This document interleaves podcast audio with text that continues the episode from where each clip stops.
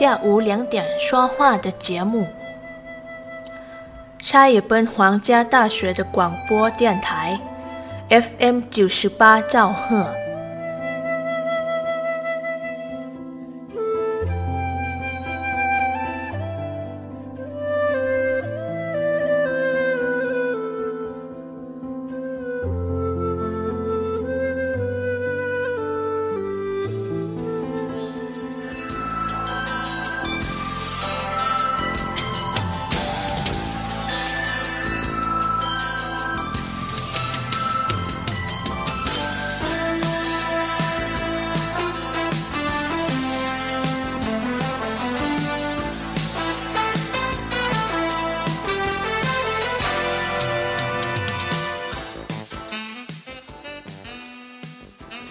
สวัสดีค่ะท่านผู้ฟังคะต้อนรับเข้าสู่ช่วงเวลาของรายการ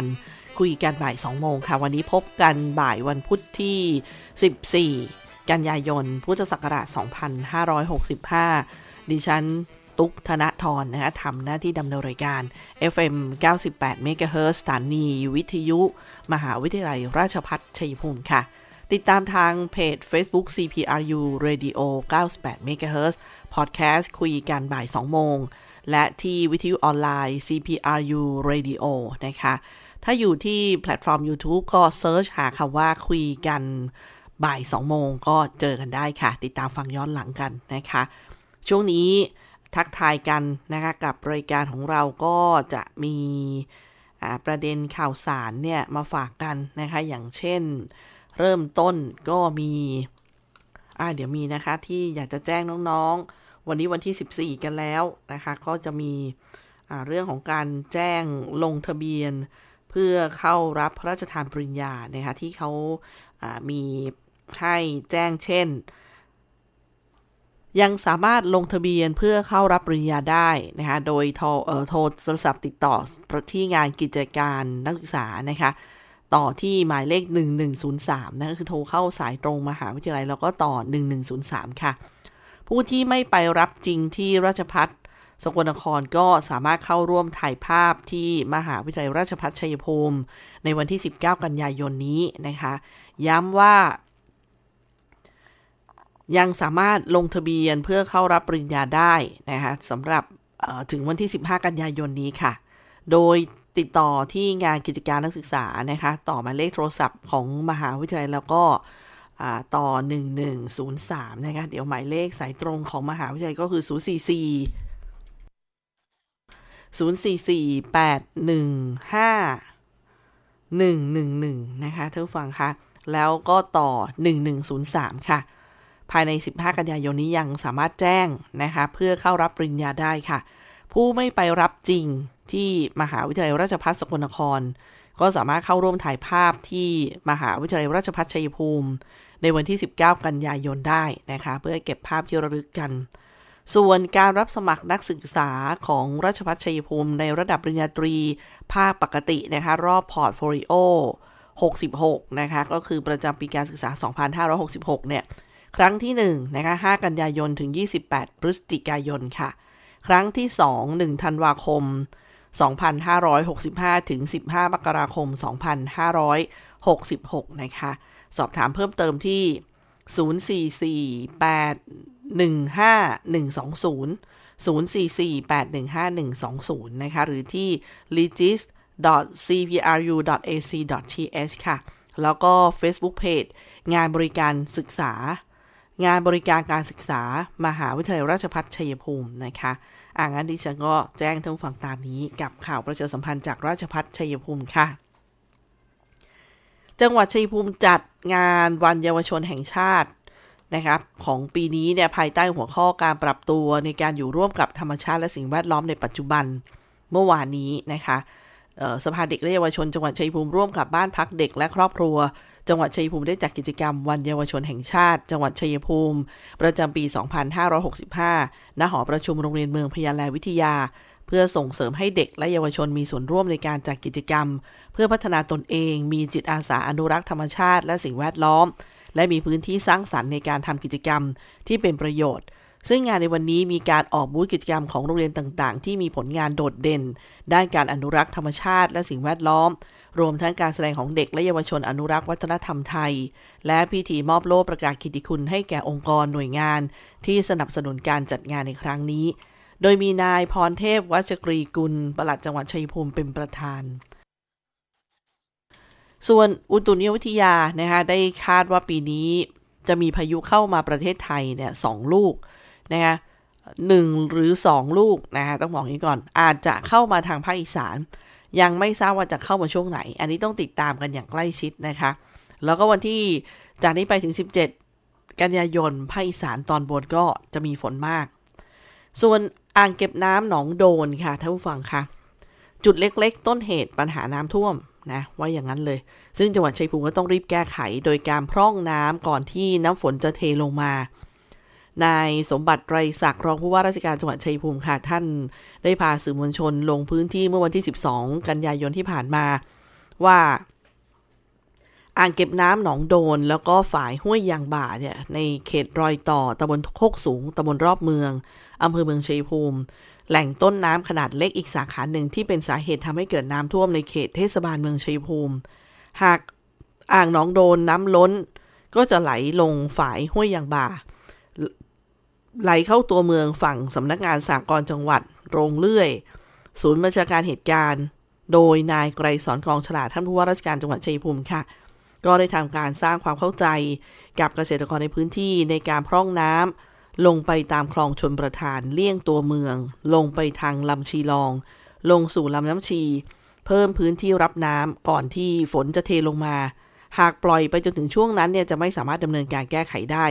น้ำก็จะไหลเข้าตัวเมืองเช่นเดิม เป็นการใช้ข้อมูล จากการประชุมเตรียมการการลงพื้นที่สำรวจ แล้วก็รีบลงมือดำเนินการแก้ไข โดยความร่วมมือของทุกภาคส่วน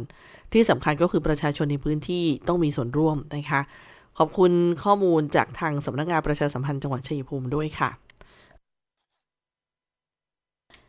ต่อเนื่องกันไปอีกนะคะสำหรับเรื่องของน้ำท่วมเนี่ยก็มีการเปิดสายสายด่วนนิรภัยนะคะ1784 ขอความช่วยเหลือน้ำท่วมนะคะหรือจะใช้หมายเลข 044 813 325 ขณะที่จังหวัดชัยภูมิก็มีการนะคะเตรียมความพร้อม รับมือไว้ทุกระบบเลยนะคะก่อนที่ฝนจะตกหนักในช่วงกลางเดือนนี้ไปถึงปลายเดือนอซึ่งท่านรองสมบัติไรศักดิ์เนี่ยท่านก็บอกกับสื่อมวลชนนะคะว่า สถานการณ์อุทกภัยที่คาดว่าปีนี้จะมีความรุนแรงไม่น้อยกว่าปีที่ผ่านมา จึงมีการวางแผนบริหารจัดการน้ำไว้ตั้งแต่ต้นเดือนสิงหาคมที่ผ่านมาแล้ว มีการพร่องน้ำออกจากเขื่อน อ่างเก็บน้ำแก้มลิง ห้วย หนอง คลองบึง แหล่งน้ำสาธารณะทุกแห่งให้ได้มากที่สุด แต่ต้องไม่มีผลกระทบกับชาวบ้าน เพื่อเพิ่มพื้นที่รับน้ำฝนที่คาดว่าจะตกหนักช่วงกลางเดือนกันยายนเป็นต้นไป จนถึงกลางเดือนตุลาคมนี้ค่ะ แล้วก็กำจัดการกำจัดสิ่งกีดขวางทางน้ำขุดลอกท่อ ดูดเลนทำความสะอาดร่องน้ำซ่อมแซมฝ่ายชะลอน้ำให้ใช้การได้สนับสนุนแล้วก็จัดหาเครื่องมือ ลงประจำจุดเสี่ยงภัย อย่างเช่น เรือท้องแบนรถยกสูง เครื่องสูบน้ำโดยเฉพาะในเขตเทศบาล เตรียมเครื่องสูบไว้ 20 เครื่อง 11 จุด ตรวจสอบเครื่องทุกวันพุธ มีเวรประจำเครื่องนะคะหากฝนตกก็มีน้ำท่วมขัง สามารถติดเครื่องสูบได้ทันที นอกจากนี้ยังกำจัดขยะมูลฝอยที่จะอุดตันท่อระบายน้ำเร่งรัดการก่อสร้างระบบป้องกันน้ำท่วมของกรมโยธาธิการ และผังเมือง ตอนนี้คืบหน้าไปแล้วกว่า 80%ก็คาดว่าจะแล้วเสร็จภายในสิ้นเดือนธันวาคมนะคะ ส่วนการตั้งศูนย์บัญชาการเหตุการณ์ทุกระดับของจังหวัด อำเภอ ตำบล ติดตามสถานการณ์น้ำรายวัน มอบหมายให้แก่ชนประทานตรวจสอบ ซ่อมประตูระบายน้ำพนังกั้นน้ำรวมไปถึงตั้งศูนย์พักพิงชั่วคราว รองรับการอพยพของประชาชนหากมีความจำเป็น ก็ฝากถึงพี่น้องประชาชนขอให้ติดตามข่าวสาร สถานการณ์น้ำการแจ้งเตือนของเจ้าหน้าที่อย่างต่อเนื่อง แล้วก็ช่วยกันกำจัดเศษขยะมูลฝอยไม่ให้ลงไปอุดตันท่อระบายน้ำกำจัดวัชพืชและสิ่งกีดขวางทางน้ำ หากเกิดภาวะระดับสูงขึ้น ขอให้ขนย้ายสิ่งของที่ขึ้นที่สูงไว้ ระวังอันตรายจากกระแสไฟฟ้า หากจำเป็นในการอพยพ ขอให้อพยพไปยังศูนย์พักพิงชั่วคราวที่ทางราชการจัดเตรียมไว้ให้ เพื่อความสะดวกในการให้ความช่วยเหลือ ขอรับความช่วยเหลือไปได้ที่สายด่วนนิรภัย 1784 หรือที่ Line Official นะคะ at line 1784หมายเลขโทรศัพท์ 0448133325 0448133325 นะคะ ช่วงนี้พักกันสักครู่ค่ะ มหาวิทยาลัยราชภัฏชัยภูมิ เปิดรับสมัครนักศึกษาหลักสูตร วิศวกรรมศาสตร์ สาขาวิชาวิศวกรรมการผลิต โดยมุ่งเน้น ในการเพิ่มทักษะความรู้ด้านวิศวกรรมศาสตร์ ให้กับนักศึกษา ในระดับวิชาชีพชั้นสูง ทางด้านวิศวกรรมศาสตร์ขยายโอกาสทางการศึกษา ด้านวิศวกรรมศาสตร์ ให้กับเยาวชนในท้องถิ่น และพื้นที่ใกล้เคียง พิ่มศักยภาพแก่ประชาชนในท้องถิ่น ให้ดำรงชีพ โดยพึ่งพาตนเอง พร้อมทั้งเสริมสร้างสมรรถนะในวิชาชีพอย่างเป็นรูปธรรม สอบถามโทร 085 102 0491 087 456 9889 และ 082 453 3052 หรือที่เว็บไซต์ cpru.ac.th มิติใหม่แห่งการศึกษา มหาวิทยาลัยราชภัฏชัยภูมิ มุ่งสร้างบัณฑิตคุณภาพ จากอุตสาหกรรมภูมิภาค สู่อุตสาหกรรมอาเซียน และส่งเสริมการพัฒนาท้องถิ่นท่านผู้ฟังคะมาคุยกันต่อนะคะ ในเรื่องนี้กับคุยกันบ่าย2โมงค่ะ ที่จะมีอีกประเด็นหนึ่งที่ทาง กระทรวงพาณิชย์นะคะฝากประชาสัมพันธ์กันมานะคะกรมการค้าภายในกระทรวงพาณิชย์ชวนคุณมาร่วมสนับสนุน การขับเคลื่อนเศรษฐกิจฐานราก ด้วยการอุดหนุนสินค้าเกษตรของชุมชน ผ่านศูนย์จำหน่ายสินค้าเกษตรชุมชน หรือที่เรียกว่าฟาร์มเอาท์เลทที่เป็นช่องทางจำหน่าย แล้วก็กระจายผลผลิตที่ส่งตรงจากเกษตรกรถึงมือคุณ รวม 69 แห่งใน 40 จังหวัดนะคะ ศูนย์จำหน่ายสินค้าเกษตรชุมชนหรือฟาร์มเอาท์เลทเนี่ยเป็นหนึ่งในโครงการขับเคลื่อนเศรษฐกิจท้องถิ่น หรือที่เรียกว่า local economy ที่ช่วยสร้างความเข้มแข็งให้กับชุมชน โดยเป็นอีกช่องทางการตลาดจุดเชื่อมโยง แล้วก็จุดกระจายผลผลิตของเกษตรกรที่สามารถ นำผลผลิตทางการเกษตร และผลิตภัณฑ์แปรรูป ไปวางจำหน่ายให้กับผู้บริโภค ช่วยให้เกษตรกรเนี่ยสามารถจำหน่ายผลผลิต มีรายได้เพิ่มขึ้น สร้างระบบเศรษฐกิจท้องถิ่น ให้แข็งแรงแล้วก็ยั่งยืนนะคะท่านผู้ฟังถ้าสนใจนะคะรายละเอียดต่างๆเนี่ยกรมการค้าภายใน มีสายด่วน 1569 ให้ด้วยค่ะ ฟาร์มเอาท์เลทศูนย์รวมผลิตผลเกษตรกรขออภัยค่ะฟาร์มเอาท์เลทศูนย์รวมผลิตผลเกษตรชุมชนทั่วไทยนะคะ ก็เป็นอีกเรื่องหนึ่งเรื่องดีๆ ที่นำมาฝากกันค่ะ ส่วนมูลนิธินะคะล่าสุดเนี่ยนะคะเป็นเรื่องของอ่าน่าสนใจมากเลยทั้งฝั่งมูลนิธิทองคูณหวังหลี เปิดตัวโรงเรียนมันสำปะหลังแห่งแรกของเมืองไทยที่จังหวัดชัยภูมิค่ะ นำร่องจัดการเรียนการสอนอาชีพใกล้ตัว เริ่มจากเด็กนักเรียนสู่ครอบครัว เพื่อช่วยยกระดับคุณภาพชีวิตคนในชุมชน แก้ปัญหาสังคมแหว่งกลาง ได้อย่างยั่งยืน โรงเรียนมันสำปะหลังแห่งนี้นะคะ ตั้งอยู่ที่โรงเรียนชุมชนบ้านหนองแวง หรือคุรุราชอุปถัมภ์บ้านหนองแวงศรีพัฒนาตำบลบ้านเพชรอำเภอบำเหน็จนรงจังหวัดชัยภูมิค่ะ โดยทางสำนักงานเขตพื้นที่การศึกษา ประถมศึกษาชัยภูมิเขต 3 ได้ร่วมกับบริษัทสยามคุณภาพสตาร์จำกัด และมูลนิธิ ทองพูนหวังหลีก็ได้คัดเลือก เป็นพื้นที่ดำเนินโครงการโรงเรียนร่วมพัฒนาในมิติ โรงเรียนมันสำปะหลังมาตั้งแต่ปี 2563 นะคะจุดประสงค์สำคัญก็คือเพื่อช่วยแก้ปัญหาสังคมแหว่งกลาง ซึ่งเป็นปัญหาสังคมที่สำคัญของจังหวัดชัยภูมิ อันเกิดจากการทิ้งถิ่นฐานของวัยแรงงาน ปล่อยให้คนสูงอายุอยู่กับบ้าน เลี้ยงลูกเลี้ยงหลาน ไม่มีวัยกลางคนคอยช่วยเหลือทำให้เด็กเนี่ยขาดความอบอุ่น โตขึ้นมาเรียนหนังสือไม่จบ ติดยาเสพติด ครอบครัวหย่าร้างเป็นต้น จึงก่อตั้งโรงเรียนมันสำปะหลังขึ้นมา เนื่องจากในแถบนี้มีเกษตรกรปลูกมันสำปะหลังหลังเป็นจำนวนมากนะคะ จึงต้องการให้เด็กรุ่นใหม่ ได้เรียนรู้วิทยากร วิทยาการสมัยใหม่ แล้วก็สามารถนำความรู้ไปปรับเปลี่ยน และพัฒนาอาชีพของพ่อแม่ผู้ปกครองได้ หรือทำเป็นอาชีพหรือไปเรียนต่อในระดับสูงขึ้นได้ค่ะนายอภิชาติหวังหลีกรรมการและผู้จัดการมูลนิธิทองพูนหวังหลีได้เปิดเผยนะคะว่า จุดเริ่มต้นของแนวคิดโรงเรียนมันสำปะหลังเนี่ยเกิดจากนโยบายของผู้ว่าราชการจังหวัดชัยภูมิท่านผู้ว่านรงวุ้นซิ้วที่ออกเยี่ยม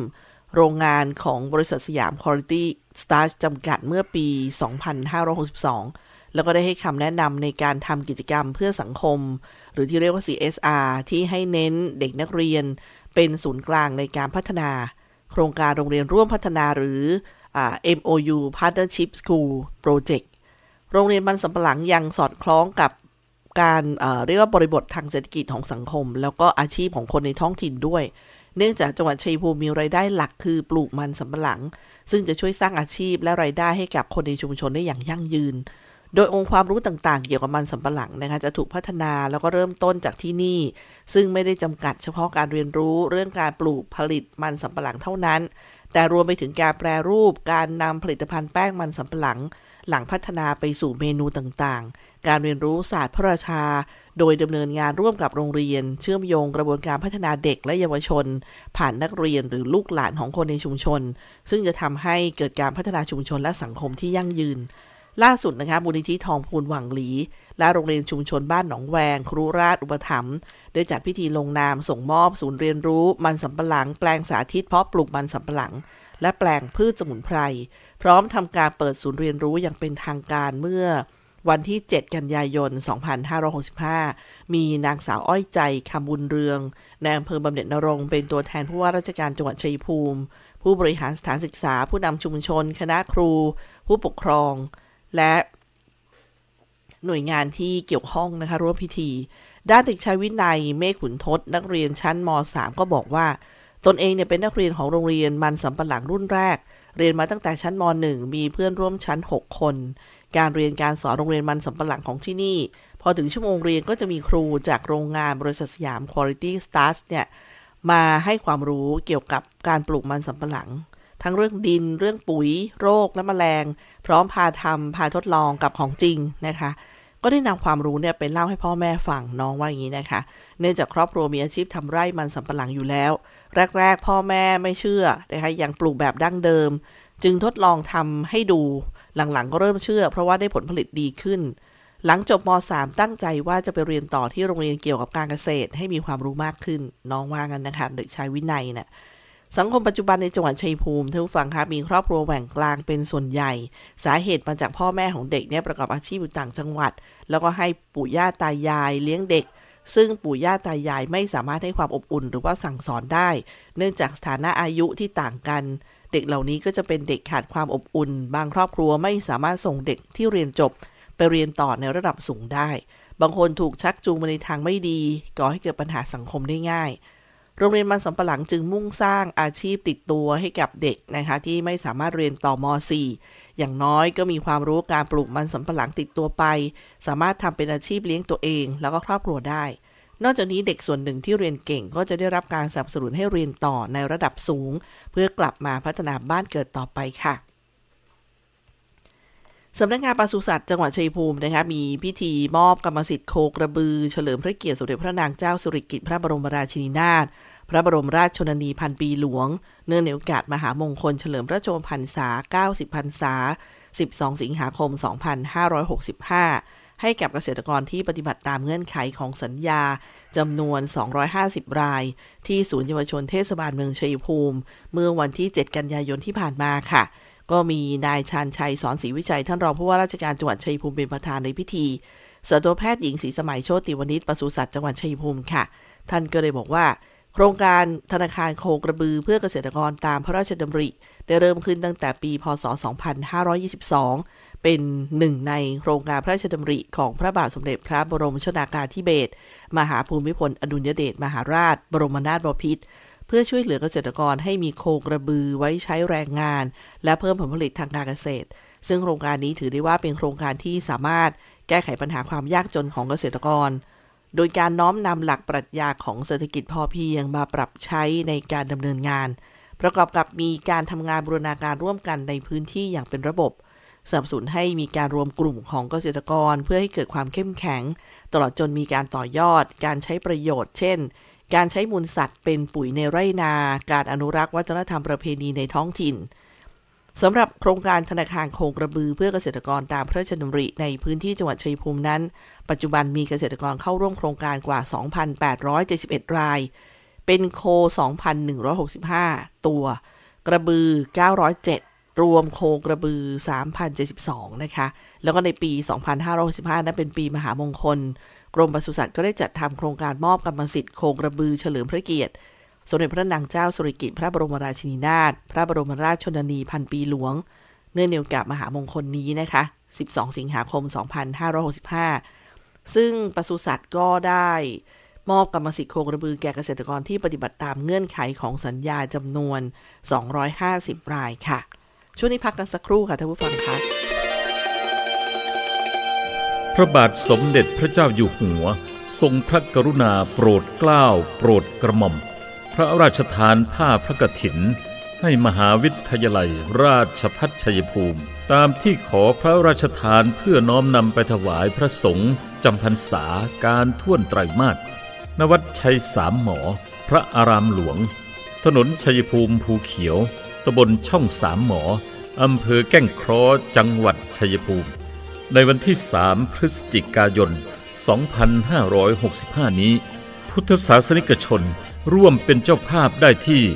ธนาคารกรุงไทย สาขาชัยภูมิ ชื่อบัญชีกระถินพระราชทาน มหาวิทยาลัยราชพัฒชัยภูมิ เลขที่บัญชี 307ขีด3ขีด180 62ขีด1 307ขีด3ขีด180 62ขีด1สอบถามเพิ่มเติมโทรศัพท์ 0 582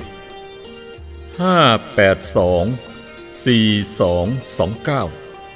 064 582 4229 สุขโขปุญญัสสะอุจโย การสะสมขึ้นซึ่งบุญนำความสุขมาให้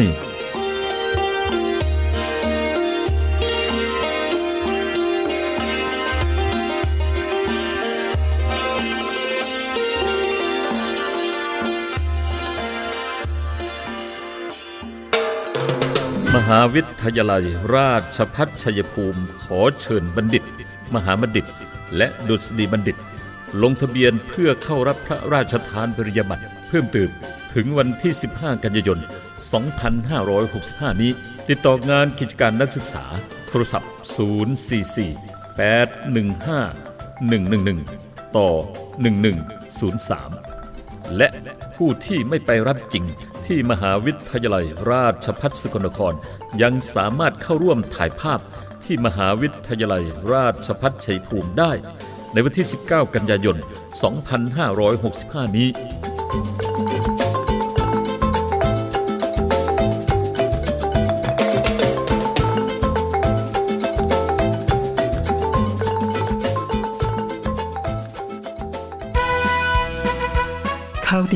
เรียนปริญญาตรีที่คณะบริหารธุรกิจ มหาวิทยาลัยราชภัฏชัยภูมิ หลักสูตรบริหารธุรกิจบัณฑิต สาขาวิชาบริหารธุรกิจ วิชาเอกการจัดการ วิชาเอกธุรกิจดิจิทัล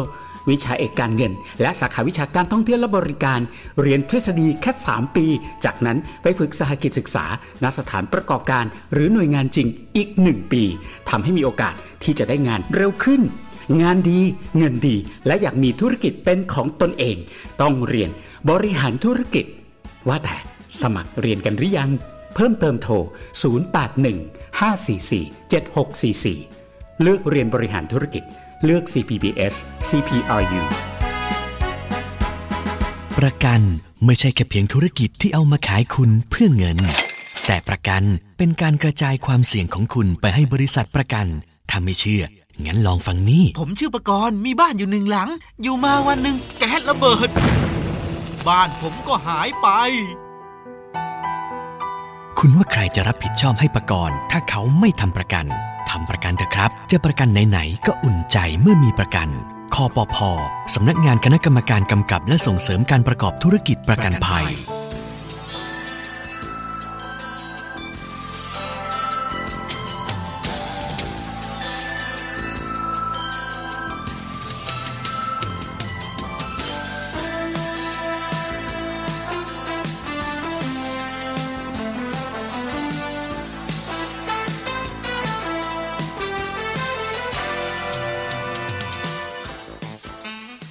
ผู้ฟังคะสำหรับเรื่องของ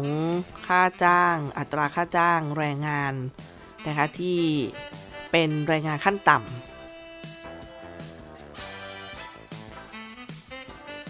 ก็บอกได้มีการถแถลงมติคณะรัฐมนตรีนะคะรับทราบประกาศคณะกรรมการค่าจ้าง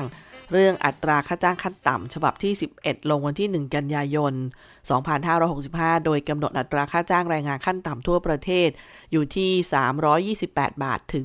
354 บาทต่อวัน มีผลบังคับใช้ตั้งแต่วันที่ 1 ตุลาคม 2565 ค่ะ อัตราค่าจ้างแรงงานขั้นต่ำปี 2565 มีดังนี้ 354 บาท 354 บาทต่อวันจำนวน 3 จังหวัดค่ะ ก็คือชนบุรีภูเก็ตระยอง 354 บาทต่อวัน 6 จังหวัดคือกรุงเทพ นครปฐม นนทบุรี ปทุมธานี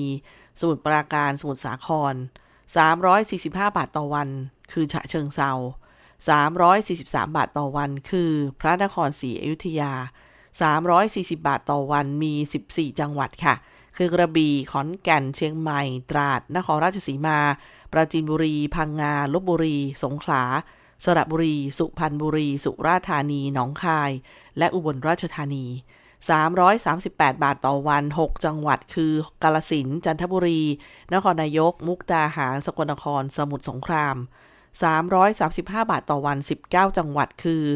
กาญจนบุรี ชัยนาท นครพนม นครสวรรค์ บึงกาฬ บุรีรัมย์ ประจวบคีรีขันธ์ พะเยา พัทลุง เพชรบุรี พิษณุโลก เพชรบูรณ์ ยโสธร ร้อยเอ็ด เลย สะแก้ว สุรินทร์อ่างทอง และอุตรดิตถ์332 บาทต่อวัน 22 จังหวัดคือกำแพงเพชร ชัยภูมิ ชุมพร เชียงราย ตรัง ตาก นครศรีธรรมราช พิจิตร แพร่ มหาสารคาม แม่ฮ่องสอน ระนอง ราชบุรี ลำปาง ลำพูน ศรีสะเกดสตูล สิงห์บุรี สุโขทัย หนองบัวลำพู อำนาจเจริญ และอุทัยธานี 328 บาทต่อวันมี 5 จังหวัด คือนราธิวาส น่าน ปัตตานี ยะลา อุดรธานีทางนี้นะคะในการพิจารณากำหนดอัตราค่าจ้างขั้นต่ำคณะกรรมการได้คำนึงถึง ดัชนีค่าครองชีพ อัตราเงินเฟ้อ มาตรฐานการครองชีพ ต้นทุนการผลิต ราคาของสินค้าและบริการ ความสามารถของธุรกิจ ผลิตภาพแรงงาน ผลิตภัณฑ์มวลรวมของประเทศ และสภาพทางเศรษฐกิจและสังคม นอกจากนี้การพิจารณาก็ยังอยู่บนพื้นฐานความเสมอภาค รับฟังความคิดเห็นของทุกฝ่าย ซึ่งผลการพิจารณาเป็นที่ยอมรับร่วมกันของทุกฝ่ายแล้ว เพื่อให้ในายจ้างสามารถประกอบธุรกิจอยู่ได้ ลูกจ้างสามารถดำรงชีวิตอยู่ได้อย่างเป็นสุข โดยเชื่อมั่นว่า จะไม่เป็นอุปสรรคต่อการขยายตัวทางเศรษฐกิจโดยรวมของประเทศ หรือมีผลทำให้ราคาสินค้าและอัตราเงินเฟ้อปรับตัวสูงขึ้นจนส่งผลกระทบต่อ ภาวะการครองชีพของประชาชนโดยทั่วไปค่ะ ชวนกันมาวิ่งชัยภูมิฮาฟมาราทอน 2022 กันนะคะ เพื่อพัฒนาโรงพยาบาลชัยภูมิ จัดซื้ออุปกรณ์การแพทย์ และชมรมผู้ปกครอง บุคคลออทิสติก จังหวัดชัยภูมิ สมัครกันได้ที่ www.runla นะคะคือ run run แล้วก็ la l a h นะคะ runla com slash event นะคะ slash cyph 2022 นะคะ เจอกันที่สารกลางจังหวัดชัยภูมิ 18 ธันวาคมนี้ค่ะ ประเภทที่เปิดรับสมัครนะคะ ฟันรัน 5 กิโลเมตร 450 บาท มินิมาราทอน 10.5 กิโลเมตร 580 บาท ฮาฟมาราทอน 21 กิโลเมตร 780 บาท VIP 5 กิโลเมตร 1,200 บาท VIP 10.5 กิโลเมตร 1,200 บาท VIP 21 กิโลเมตร 1,200 บาท เช่นเดียวกันค่ะ ส่วนรางวัลนะคะมีฮาฟมาราทอน 21.1 กิโลเมตร ด้วยรางวัล กลุ่มอายุ 1-5 อันดับ และเงินรางวัลกลุ่มอายุ 1-3 อันดับ มินิมาราทอน 10.5 กิโลเมตรถ้วยรางวัลกลุ่มอายุ 1-5 อันดับ และเงินรางวัลกลุ่มอายุ 1-3 อันดับ ฟันรัน 5 กิโลเมตรถ้วยรางวัลกลุ่มอายุ 1-5 อันดับ ไม่มีเงินรางวัลคำนวณรุ่นอายุจากปีที่แข่งขันคือปี 2565 ลบด้วยพศเกิดของนักกีฬาค่ะ รับอุปกรณ์นะคะในวันเสาร์ที่ 17 ธันวาคม เวลา 8นาฬิกา30 นาทีถึง 20นาฬิกาสถานที่นะคะที่บริเวณสารกลาง หน้าสารกลางหลังเก่าค่ะ หรือที่ Google Map นะคะก็ติดตามได้เช่นเดียวกันกำหนดนะคะเสาร์ที่ 17 ธันวาคม8นาฬิกา30 นาทีถึง 20นาฬิกาบริเวณหน้าสารกลางหลังเก่าค่ะ รับอุปกรณ์การแข่งขัน 18 ธันวาคมสารกลางจังหวัดชัยภูมิ 5นาฬิกาถึง9นาฬิกาเป็นช่วงปล่อยตัวนักวิ่งฮาฟมาราธอน 21 กิโลเมตร5นาฬิกา30 นาทีถึง8นาฬิกาปล่อยตัวนักวิ่งมินิมาราธอน 10.5 กิโลเมตร5นาฬิกา45 นาทีถึง7นาฬิกา30 นาทีปล่อยตัวนักวิ่งฟันรัน 5 กิโลเมตรนะคะ ช่องทางการติดต่อนะคะที่เว็บไซต์ facebook.com/profile .php ค่ะ แล้วก็หมายเลขโทร 0973391685 0817092290 นะคะตำรวจภูธรตำรวจจราจรค่ะ ของสถานีตำรวจภูธรปากเกร็ด จังหวัดนนทบุรีค่ะ แนะเส้นทางเลี่ยงกรณีถนนแจ้งวัฒนะสุดตัวนะคะ พันตำรวจตรีถาปนพงศ์พึ่งมีสารวัตรฝ่ายจราจร สถานีตำรวจภูธรปากเกร็ดค่ะ ท่านได้บอกว่าวันนี้ เกิดเหตุถนนแจ้งวัฒนะแจ้งวัฒนะขาเข้า บริเวณหน้าเฮลแลนด์ร้านนวดเพื่อสุขภาพ ถนนแจ้งวัฒนะตำบลคลองเกลืออำเภอปากเกร็ด จังหวัดนนทบุรีขาเข้าสุดตัวเป็นหลุมกว้าง 2 เมตร ยาว 5 เมตร ลึกประมาณ 2 เมตร เจ้าหน้าที่ตำรวจจราจร สถานีตำรวจภูธรปักเกร็ดได้นำแบรีเออร์แล้วก็กรวยยางมาปิดกั้นบริเวณที่เกิดเหตุแล้วก็ปิดการจราจร 2 ช่องทางเพื่อความปลอดภัยของผู้ใช้รถใช้ถนนในการสัญจรไปมา ขณะนี้การจราจรใช้ได้เพียง 2 ช่องทางทำให้ถนนแจ้งวัฒนะแจ้งวัฒนะขาเข้าขออภัยด้วยค่ะทำให้ถนนแจ้งวัฒนะขาเข้าหนาแน่น ขอให้ประชาชนหลีกเลี่ยงเส้นทาง แล้วก็วางแผนการเดินทางให้ดีค่ะ หากลงสะพานพระรามสี่มาแล้วให้เลี้ยวซ้าย ออกทางถนนเลี่ยงเมือง แล้วใช้ถนนติวานนท์เข้าทางถนนบอนสตรีทแล้วก็ออกทางออกปากทางแยกเมือง เมืองทองนะคะถนนแจ้งวัฒนะเพื่อ